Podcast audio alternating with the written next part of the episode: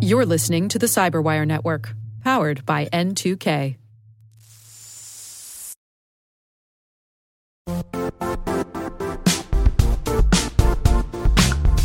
And now, a word from our sponsor, Zscaler, the leader in cloud security. Cyber attackers are using AI in creative ways to compromise users and breach organizations. In a security landscape where you must fight AI with AI, the best AI protection comes from having the best data. Zscaler has extended its zero trust architecture with powerful AI engines that are trained and tuned by 500 trillion daily signals. Learn more about Zscaler Zero Trust Plus AI to prevent ransomware and AI attacks. Experience your world secured. Visit zscaler.com slash zero trust AI.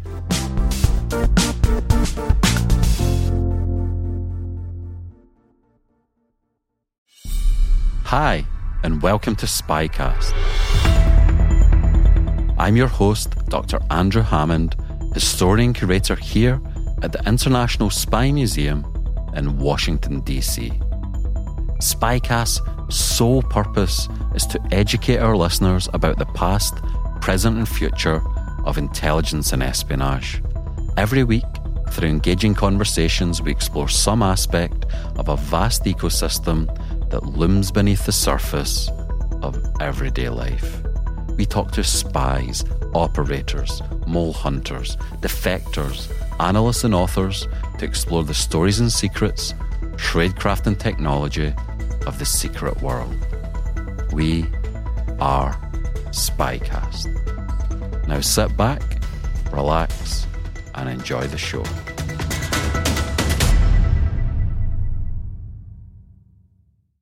This week, we look at one of the most notorious and damaging spies in American history, Robert Hanssen, who worked for the FBI but also secretly worked for the Soviet Union and then the Russians for over 20 years. Using the alias Ramon Garcia, Hanssen passed on highly classified national security information, including the identity of an agent called the Jewel in the Crown of American intelligence, Dmitry Polyakov a major general in Soviet military intelligence, which led to his torture and execution. He was paid in dollars and diamonds, but Hanssen's diamonds were not forever. His sentence at the Florence Supermax Penitentiary in Colorado, though, most certainly will be. To talk about her new book on Hanssen, A Spy in Plain Sight, I sat down with Lis Wiehl, who is a former federal prosecutor a legal analyst and reporter for major news outlets, including 15 years at Fox News, and a best selling author of 20 books and counting. She is also the daughter of an FBI agent. In this episode, we discuss the many contradictions of Robert Hanssen, the sworn FBI agent who betrayed his oath, country, and colleagues for cash, the devout Catholic who asked his best friend to watch him and his wife have sex on a hidden TV system she was unaware of, the effect the Hanssen case had on the relationship between the FBI and the CIA, and the damage Hanssen did to American intelligence and to his wife and family. Well, thanks for joining me to speak about your book. But I think to start off, congratulations. It just came out yesterday, right? Yes, just yesterday. Thank you so much for having me on here. I've been so excited about this interview. How does it feel to have the book out? It's not a new feeling for you, is it? You've, I believe this is the 19th. 20th, the 20th book. 20th. Oh, sorry. yeah, wow. And I, I, was just thinking, looking at some of your previous publications, I think it would be really fascinating to have some kind of book that compared the the lives of Charles Manson, uh, the Unabomber, and Robert Hanssen. They're three very different and complicated figures psychologically, personally, and in a whole variety of other ways. That's right, they are. And I, I did a book on the Unabomber as well. And just ironic that the Unabomber and Robert Hanssen are in the same facility, the same Florence Supermax facility in Florence, Colorado and they both under 23 hours a day of solitary confinement. And I wonder what they do in that last hour, whether they cohort and talk to each other. That would be fascinating conversation between the Unabomber and Manson's no longer with us, and but Manson and Hanssen. I mean, such weird characters and such interesting psychologically psychological profiles. Well, let's uh, start digging into Robert Hanssen. And I, am so pleased that we're speaking because we've got uh, a suit of Hanssen's at the Spy Museum. We have the handcuffs that were used to arrest him. We've got a bunch of artifacts. He's in our exhibits. And by almost any definition, he is a classical spy, an intelligence professional for the United States, but a spy for the, the Soviet Union and then uh, Russia. So for listeners that haven't been to the museum or don't know who he is, just give us a brief uh, overview of who Robert Hanssen was and, and why he matters. He had a relatively benign upbringing. He was raised in Chicago primarily, and his father was a police officer. The father treated him, I would say, rather, we would say child abuse, I mean, rather brutally sometimes. But other than that, he had an unremarkable childhood. He loved James Bond, you know, anything James Bond he loved, according to his friend Jack Hoschouer, who I interviewed. And he grew up to be an accountant and then get into the FBI because in those days you needed to be a lawyer or an accountant to get in. And that was sort of the pinnacle of what anyone would have wanted for him, his father included. And he gets into the FBI. He's married now to Bonnie Hanssen they're devout Catholics on the outside, Opus Dei, even going to Mass every day. He gets into the FBI, he's in the anti espionage unit, goes into the Russian department. And within a year, Andrew, his joining the FBI, he approaches the Russians, not the other way around. They don't, you know, come after him. He approaches them with this letter and saying, I've got this information. He doesn't say, I'm Robert Hanssen of the FBI but he says, I have this information.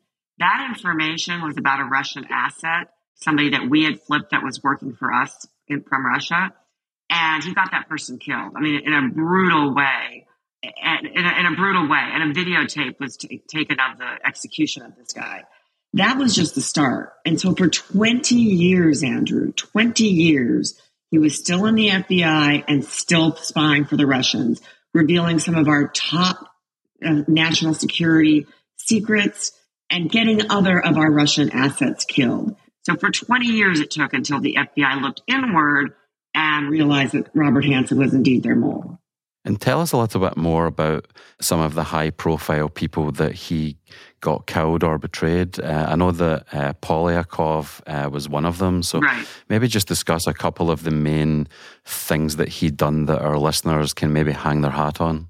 Sure. I mean, Polyakov was the first one. And this is in my first chapter, I outline his death, his execution at the hands of the Russians. But he wasn't the last. I mean, there were other Russian assets, four to five at least, that we can count, where he got gave the information to the Russians. And the Russians don't do what we do, which is, you know, have a trial and decide whether, you know, what to do with them. They execute them. So what was happening as it was going along is we realized in our counter espionage unit that we didn't have any Russian assets. And that's critical because you need people on the ground there who are spying for us. I mean, we rely on that information as opposed to politicians and political channels, diplomatic channels. We rely on those spies to give us information. So is it was the the damage was done in the death toll of our Russian assets directly on the information that Hanssen gave them. And the FBI tried to put a dollar value on the national secrets that were sold. And back in the day, remember Hanssen was arrested in 2001. Back in the day, they estimated it to be about $10 billion with B. But I'm not sure you ever really can estimate or put in a dollar amount the national secrets that were sold, including nuclear plants and, and where our president and vice president would be during nuclear operations. So really, really important top secret stuff. I can't emphasize that enough that he divulged to the Russians. And it seems to me that there's also uh, something that probably hasn't been quantified and is very difficult to do so the institutional damage, the effect on the FBI, who I know you have a long association with. Even the relationship between the FBI and the CIA, that was a blind spot in the Hanssen case. And I guess some people you know, could say that this is part of the the background context when we're coming up to 9-11, where you have the FBI and the CIA not really communicating properly and so forth. So there's all kinds of other ways that are not quantifiable that you can assess the damage that Robert Hanssen done, right? Absolutely. And you're right. This is personal to me in some ways because my dad was an FBI agent and worked during that some of the Hanssen time. And I remember growing up just hearing what a you know black mark he was against the FBI. And you know, I worked with FBI agents when I was a federal prosecutor, and the stories about Hanssen just still reverberated through the FBI and cast such a black mark against them. And it's so sad, Andrew, because my dad and, and all the agents I worked with, really good people that are doing God's work, really trying to keep us safe and out there every day risking their lives and and to have this black mark was just really difficult for the FBI and it, it showed all of the lack of security. I mean, Hanssen was never polygraphed in 20 years. They never did a additional background check on him or financial check on him in 20 years. I mean, I was a federal prosecutor in my fifth year. They did a, a new background check on me because people people's lives can change, right? You can start when you're not susceptible to blackmail, and five years later you might be. But they never did that. They never checked him. They never checked him, and that's part of the incredible story here.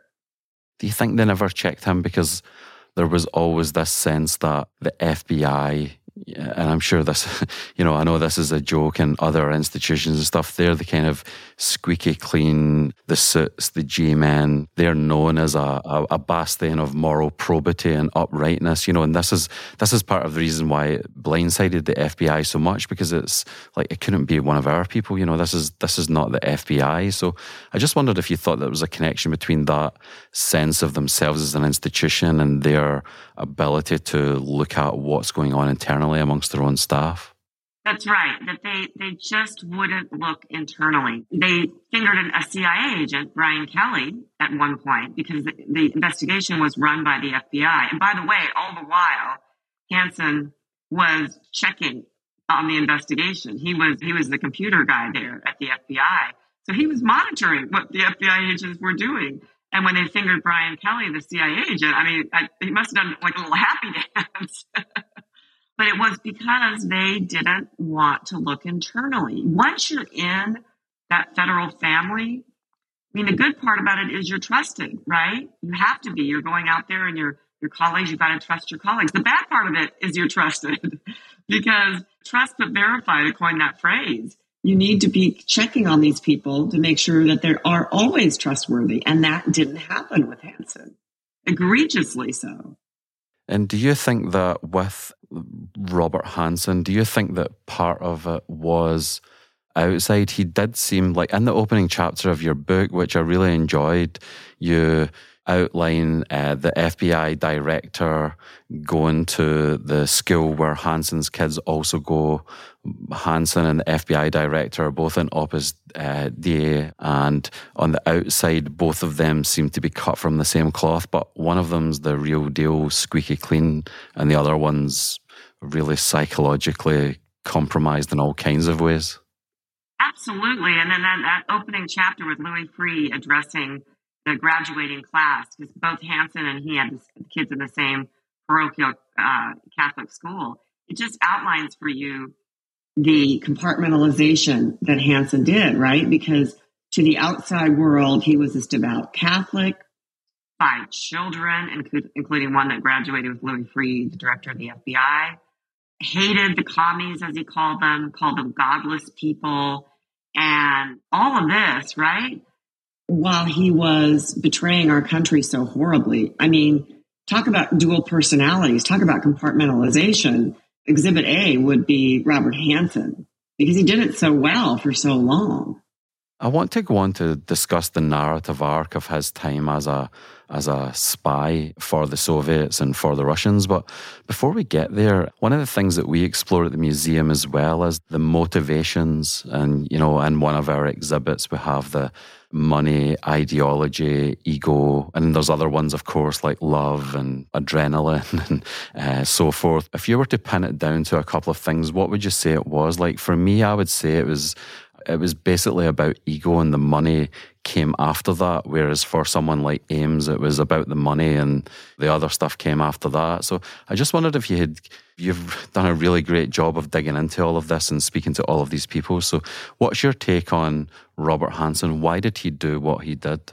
It's complicated because you're right. It's not just money. I mean, he needed the money. He had these five kids in parochial school.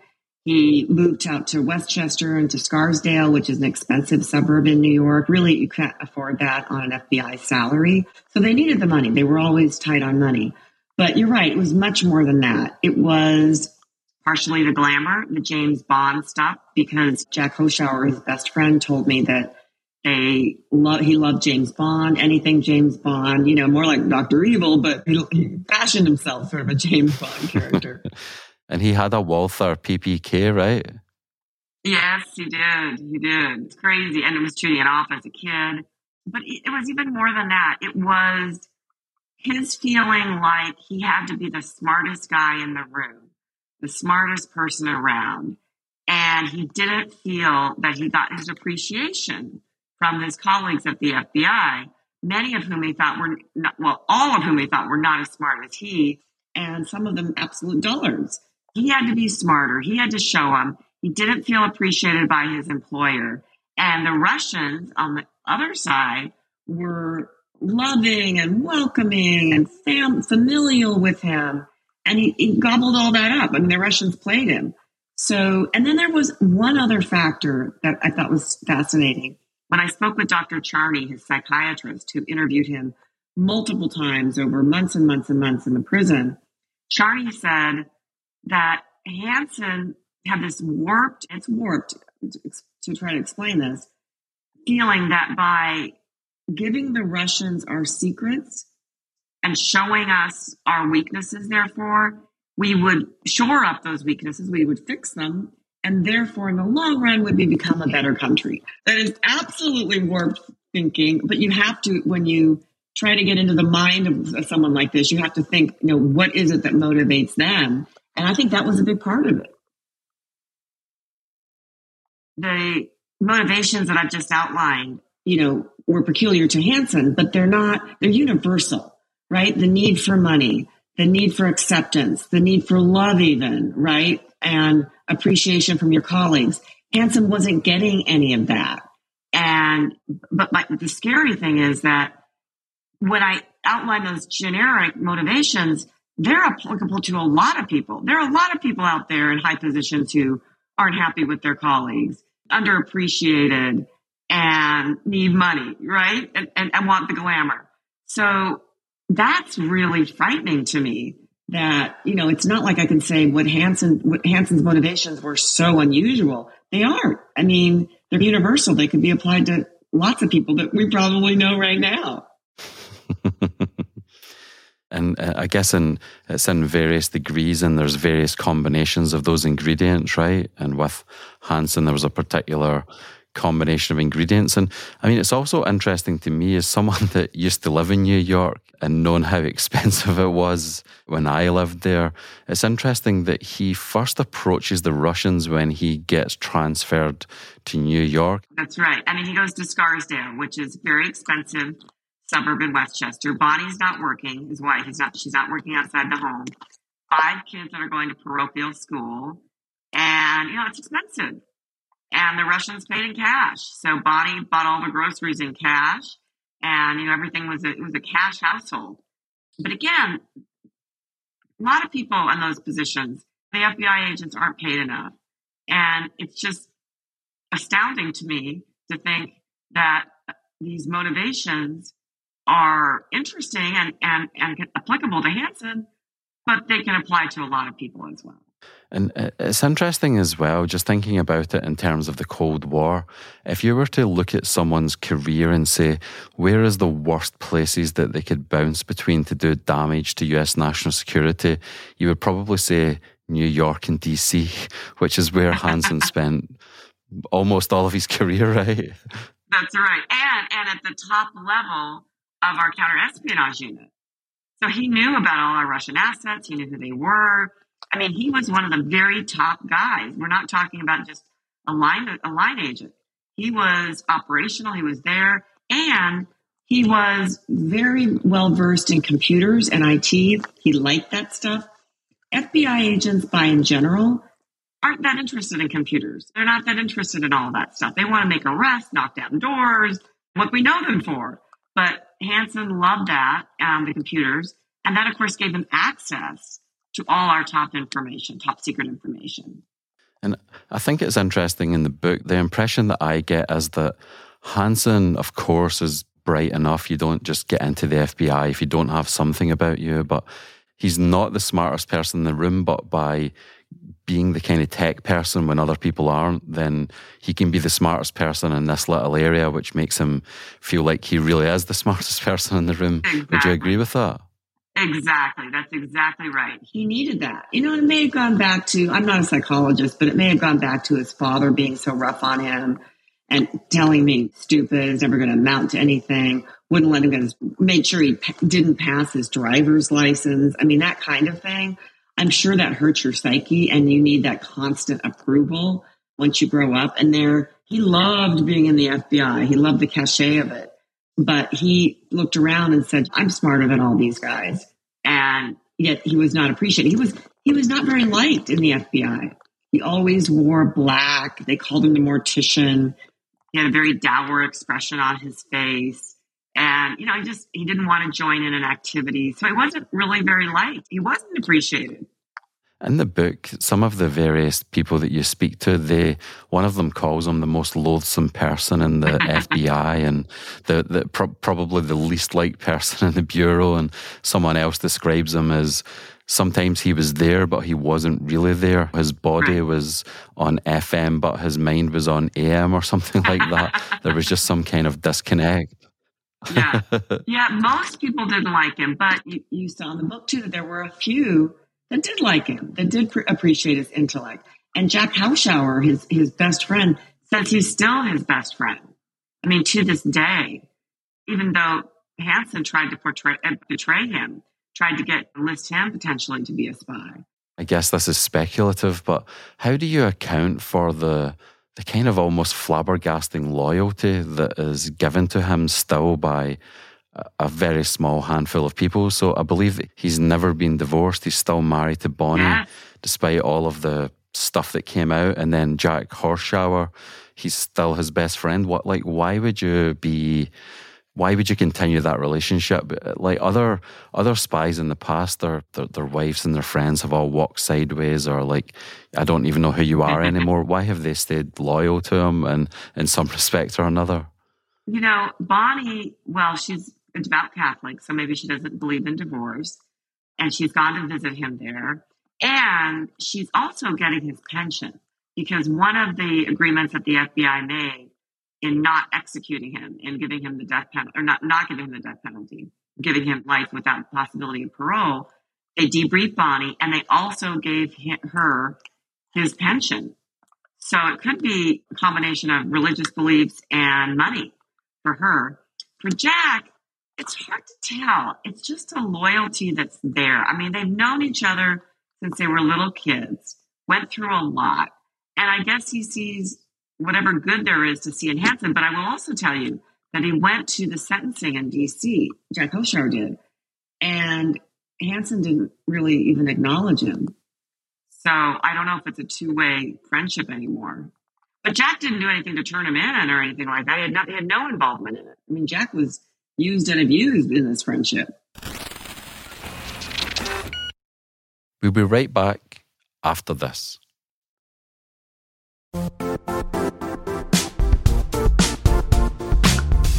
The IT world used to be simpler.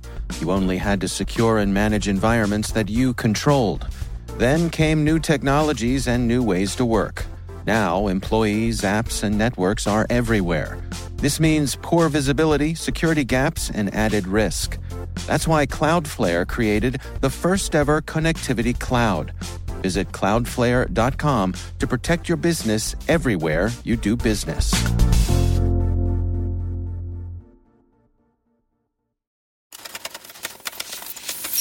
Let's establish a narrative arc for Hanssen's career as a spy. So I know he's in New York, DC, New York, DC.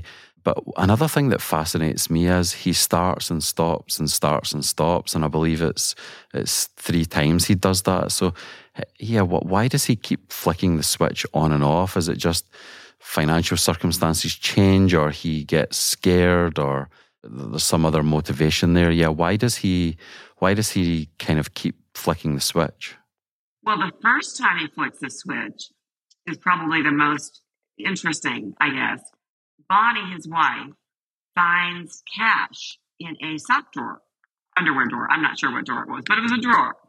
She finds cash and she goes to Hanssen and she's all worried that it's cash to fund a mistress because that's another part of Hanssen's background. And Hanssen basically tells her, "No, I'm I'm not I'm not seeing anyone. This isn't for a mistress. I'm just buying for the Russians." And it, I'm making light of it. It wasn't quite like that, but but sort of like that. And so Bonnie, being a devout Catholic, says, "All right, let's go to our priest." They go to the priest, and the priest says, "Again, I'm I'm synthesizing here." Says uh, that's bad. You shouldn't be spying for the Russians. But if you give the money to back to the church that you got from the Russians, I'll absolve you. So I mean, that's just incredible to me that the whole thing could have been stopped right there and then, but it wasn't. Hanssen gave the money to the church and he did stop for a while. And then he started back up again. And I don't know that Bonnie ever really knew, or maybe she turned a blind eye after that, as many spouses do to, you know, their spouse's behavior. She, maybe she didn't want to know.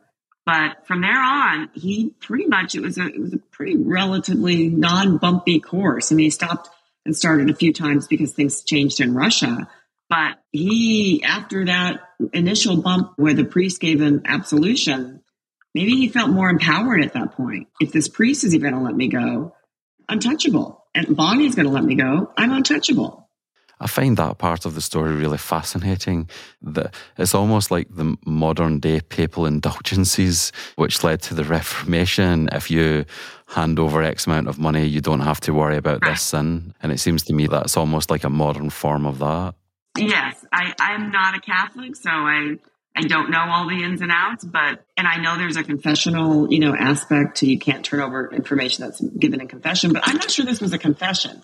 This was just a, a talk with the priest because Bonnie was concerned about it. And for him just to say, just turn over the money that you made and stop it and not follow up, another misstep, along with many missteps. But this one's not on the FBI. And this one's on that priest, I think. And tell us a little bit more about that religious belief. So it seems to me that he's on the one hand, he's saying that he's going to protect and defend the Constitution and right. fulfill his oaths and so forth, but he's he doesn't do that. And then on uh, and then analogous to that, on the one hand, he says that he's a law-abiding member of the church, is a paragon of the community and so forth, but but he's not. So I just wondered, do, do you is that religious belief genuine, and does he still have it just now? Does he still hold it, or do you think it was just another thing like the FBI that he pulled on top of himself to try to deal with these underlying psychological issues? I think the latter, because he converted to Catholicism when he married Bonnie, and I think he used it. I think he used it like he used the Russians, like he used the FBI for his betterment, because being a devout Catholic, Opus Dei even, went going to mass every day, having these five children and this wife that was a devout Catholic as well, gave him a veneer, right? Gave him a persona that he gave to the rest of the world. I hate the communists, they're godless people. I'm I'm God fearing. Gave that persona to the FBI, made him even more trustworthy, I would think. A little strange, a little weird, but trustworthy. I mean, a good Catholic boy, hates the commies, as he calls them he would never do anything. No fingers were ever pointed to him until the very end. And so I think that religi- religiosity cloaked him for the FBI. Whether he still believes or not, anybody's guess. Maybe he's, like I said, maybe he's hanging out with the Unabomber and they're both praying together. I I don't know, but he, he certainly wasn't very uh, Christian in what he did. Give us a sense of the arc of his career. He starts off in New York and he's relatively junior, but then when the when he gets uh, arrested in Foxstone Park, he's at a much different position. So just give us a, a brief overview of the the types of things that he's concerned with, the types of positions that he has, and the upward narrative arc of his career. Although by no means is he a high flyer, but he does get right. promoted, right? He does get promoted. I mean, he starts as a line agent like everybody else and is going to DC. And then when he moves to Washington, I'm sorry, to New York, when he moves to Washington, he's at a very high level in the counter espionage division focused on Russia. He is not well liked, but because he's so good at computers and computerization, they let him do his thing and is trusted. And he gets, he really ascends. Now, he's never going to be to a top level at the FBI because people didn't like him there was an incident with the secretary where he was, it's a he said, she said, there was a potential assault. So when that happened, that was such a black mark on his career that he would never reach, you know, the highest level like the director or anything like that. But he was high enough up and in that department, that, that espionage department where he knew everything and having access to the computers gave him full carte blanche to all the information in all of the different departments. And many of departments had to report to him. I mean, he, was a boss. I find it really fascinating the role that computers play and the ability of spies to exfiltrate information. Like back in the day, you would have to maybe transcribe a copy by hand. And then with someone like Daniel Ellsberg, you have the ability to take photocopies and so forth, but now, or, or photographs. But now, with a computer, I mean, you can get extraordinary quantities of information. And if you're, if you're the person that sits at the crossroads of all of that information, even if you're not at the top of the hierarchy, if you're someone that that information comes across your desk, then it, it empowers you to just do much more damage. And I know, and you discuss that in the book, uh, especially towards the end. So just talk to us a little bit more about that, about his ability to get information out and over to the, the Soviets and then the Russians. Well, it was actually fairly low tech. He didn't have to handwrite anything, but he would get his information off the computer and then he would copy it on a Xerox machine, basically outside his office, and put stuff in his briefcase to take home. So that today, spies wouldn't have to do that, right? They can just put all the information from a computer onto a thumb drive or load it to the cloud and walk out and no one's the wiser. But back in the Hanssen era, he walked out of the FBI with briefcases of top secret information that he just copied on the on the Xerox machine.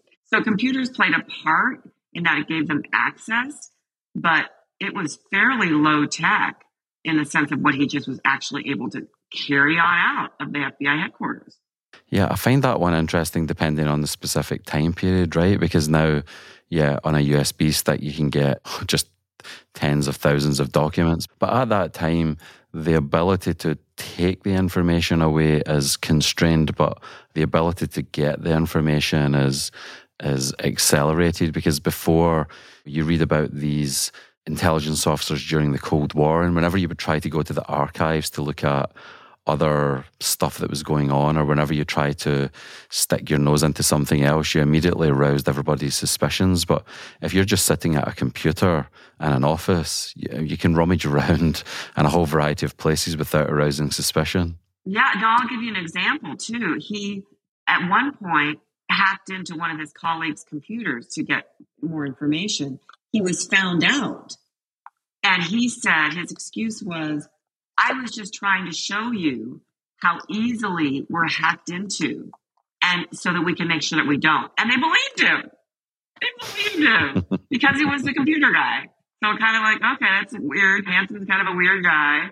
Um, that's kind of a weird thing to do, but that's Hanssen, and he's our computer guy, and he wants to show us how smart he is. So okay. I mean, I call them puffs of smoke in the book, where things could have happened, you know, differently for him. He could have been caught sooner. And that certainly was one of them. But they just believed him when he hacked in this other person's computer.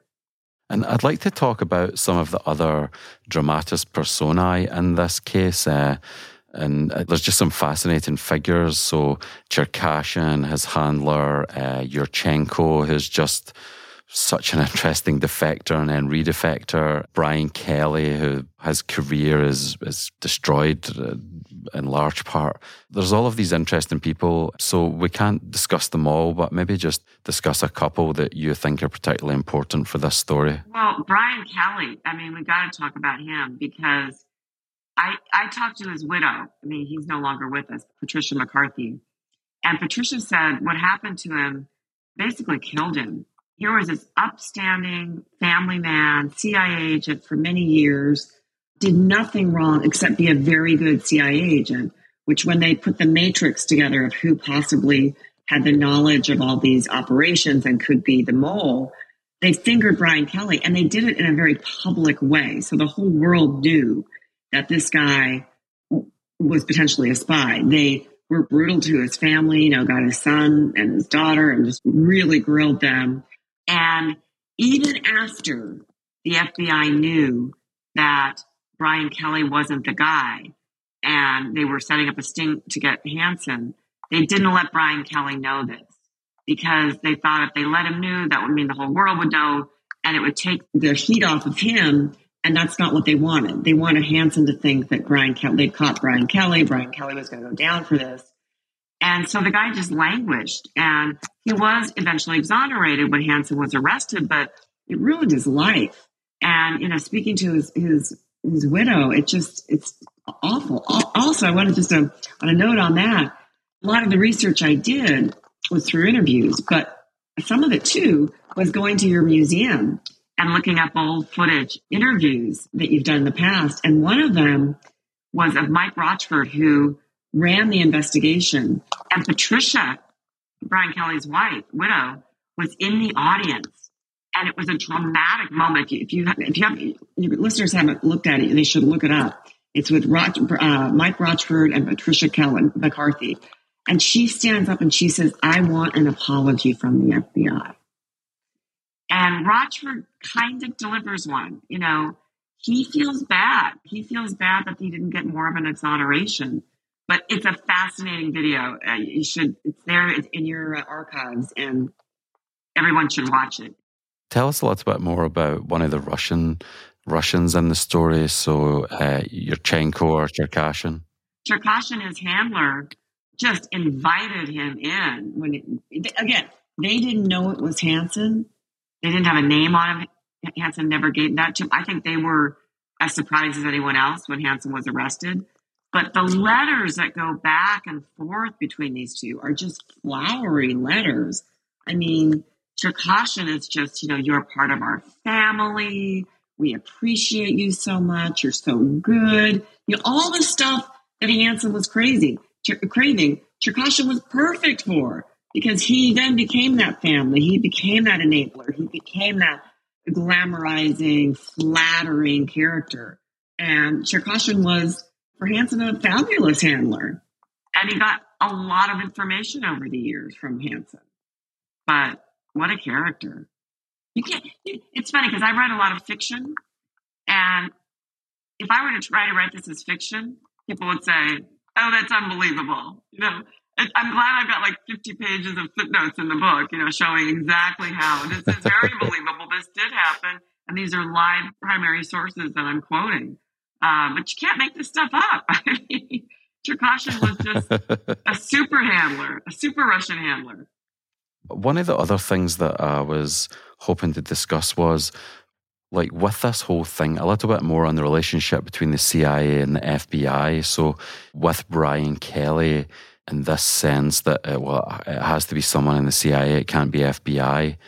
Were there people in the CIA that were let's just say, irritated when it was found out that it was someone from within the FBI? And how, how did that affect that relationship? Were there any bureaucratic or institutional changes? Were there any, okay, we need to put our counterintelligence people together and make them talk a bit more, or at the director level or further down? Help us understand the effect that this case had on that relationship. Yes. If, if anything good happened out of this, um, and as you talked about with 9-11 the cia and the fbi are famous for not talking to each other and they really didn't during this investigation but when it turned out that it wasn't a cia agent it wasn't brian kelley it was somebody within the fbi the fbi had to have that egg on their face and There have been more. There have been more spies historically through the CIA than the FBI, but now it was one of their own, and the FBI was conducting this investigation, and they of course had to bring the CIA into it, which they did. And I think after that, post Hanssen, that the relationship is better because they've learned that lesson that they do have to communicate. 9 11, of course, taught them as well that they do have to communicate better. So I think if there's a silver lining in this, is that the FBI and the CIA are communicating in a better, friendlier way, and that there are more stopgaps. Now, when you are an FBI agent, you are supposed to go through mandatory rechecks, you know, and financial disclosures that have to be updated, random polygraphs. That that wasn't going on during Hanssen. Now it is. Even when I was a federal prosecutor, I knew when I walked in, for example, they could take a urinalysis test anytime they wanted. They could polygraph me anytime they wanted. Those are good things. You do lose some of your freedoms when you're in those positions and you sign up for that. And if that had happened during the Hanssen era, maybe they would have caught him sooner.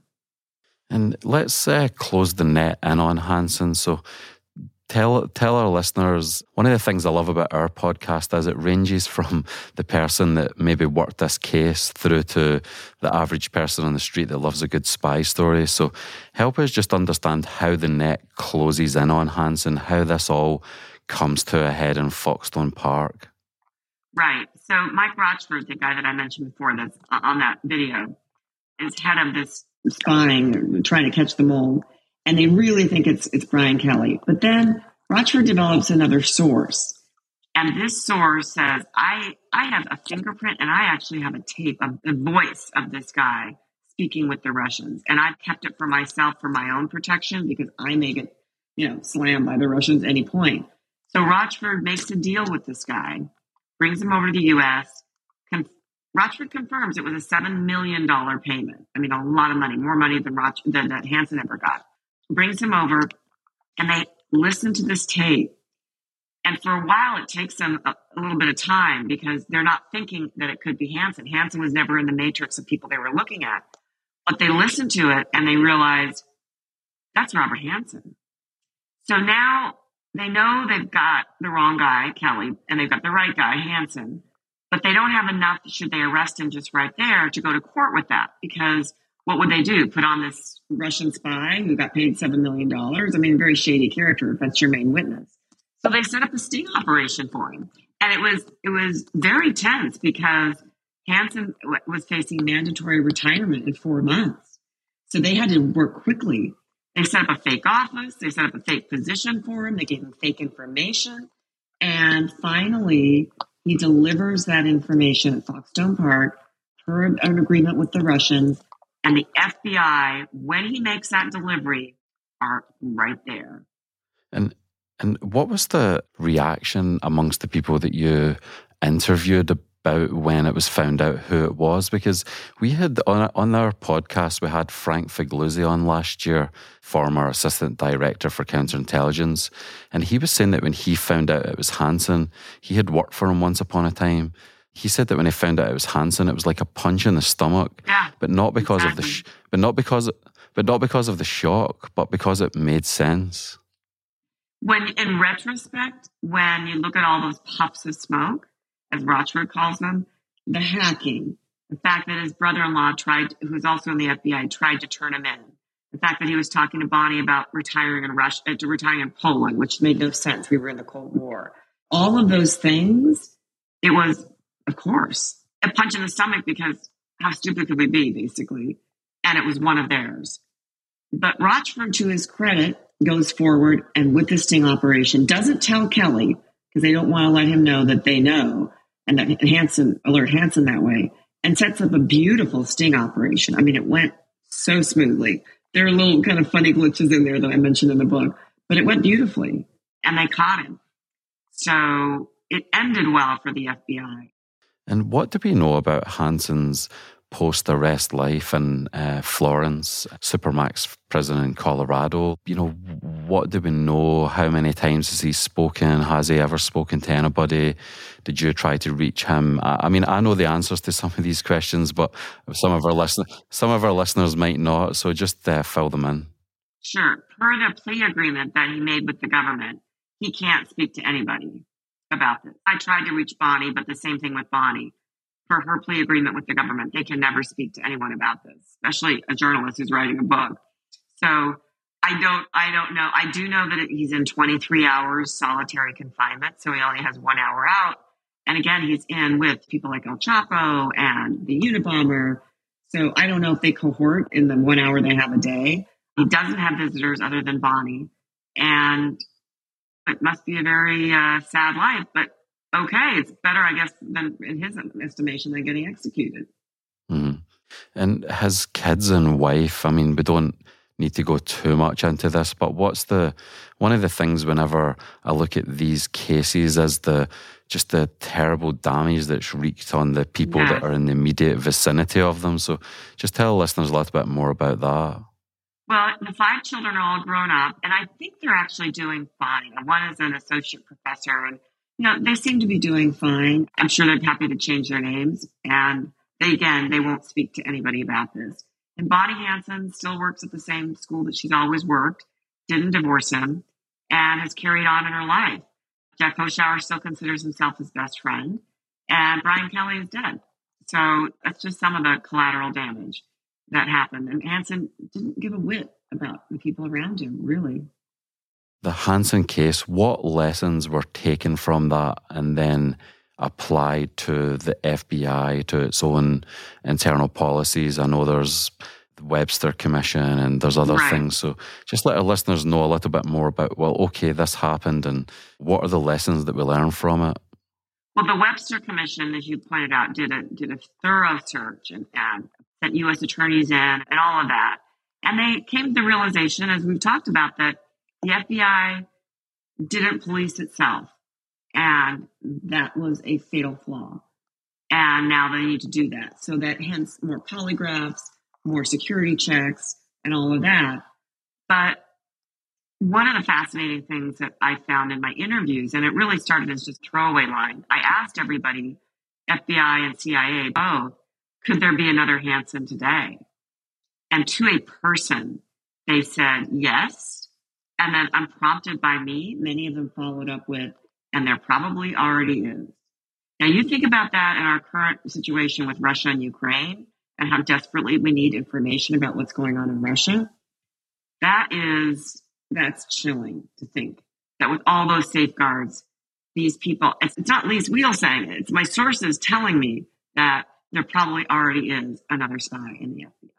Yeah, it's almost like the exit point of the book. But I was just wondering, do you think that's just inevitable? Because if you take enough human beings and put them together in one institution, there's always going to be someone whose life falls apart or who's managed to get through the system. So I, I know that there were things that the FBI done wrong, and I'm not trying to get anyone on the hook or off the hook. I'm just thinking about it like almost statistically, even if you've got the best, most airtight systems and procedures and internal policing and so forth, other than surveilling them 24 hours a day, there's always going to be someone that is tempted by money or someone that's going through something in their life where they're at a vulnerable point that can right. be leveraged. So I was just wondering to what extent do you think it's just that's just the way it is, or were the people that you were speaking to saying that there's still much work that needs to be done, and this is making it more likely?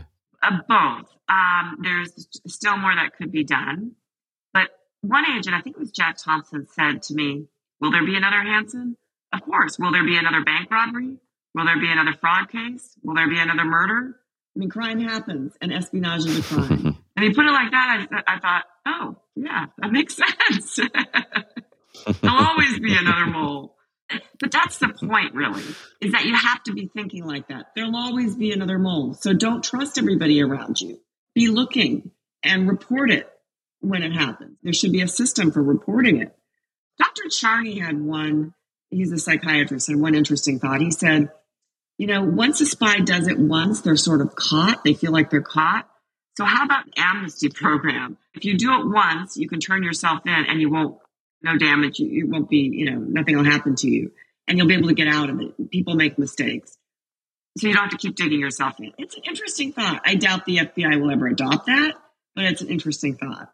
Yeah, that's that's a that's a good one. That the could one be bite rule. rule, the one bite rule, you know, for dogs. You one free bite, yeah. one free, one free spy. Turn yourself that in could be all inter- be okay. that could be an interesting future podcast. Yeah. um, and I remember like one of my favorite books, which is part, it's meant to be purely nonfiction, but it kind of becomes fictional at points, is the book Spycatcher by the MI5 officer Peter Wright. Right. And in that book, he dis- he discusses the just the toxic effect that this constant drip, drip, drip of spies that are working internally against their own team had on British intelligence during the Cold War. So that leads me on to the next question, which is just what is the legacy of Hanssen for the FBI? As it we had this this moment, it was a learning moment. It was not something we're proud of, but we're moving forward. Or was it?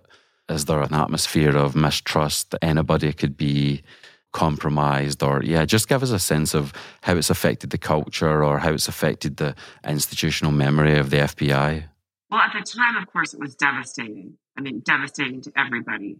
Cia as well as fbi cia was happy it wasn't them but fbi for sure. And i think that there almost needs to be somewhat of a level of mistrust as i was saying. You know you can't just blindly trust people because of Hanssen and other spies. And so I think that is there. And I'm not sure that that's a terrible thing.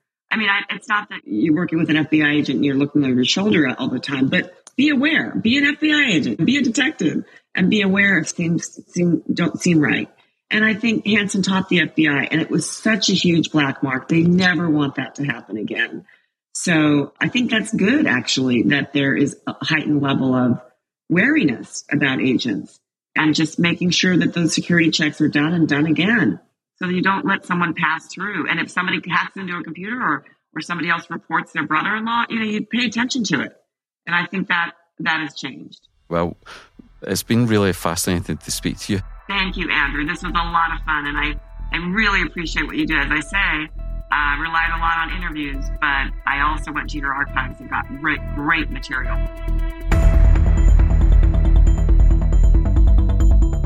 Thanks for listening to this episode of Spycast.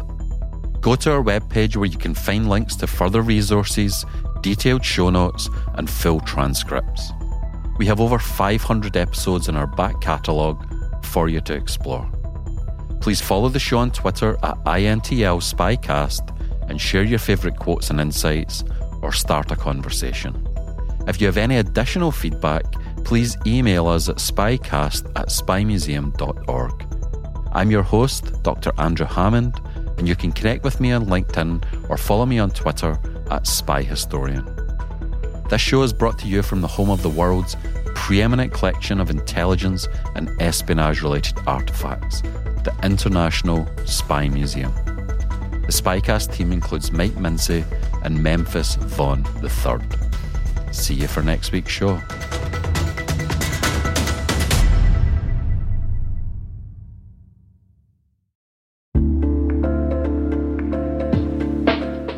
Rick here. At N2K Cyberwire, we're dedicated to continuously improving the quality of the news and commentary on our network. That's why we're inviting you to participate in our 2024 audience survey. It only takes a few minutes, and your feedback is invaluable. Plus, you'll have the chance to win a $100 Amazon gift card as a thank you for your time. Head on over to cyberwire.com slash survey that's cyberwire.com slash survey to share your feedback now.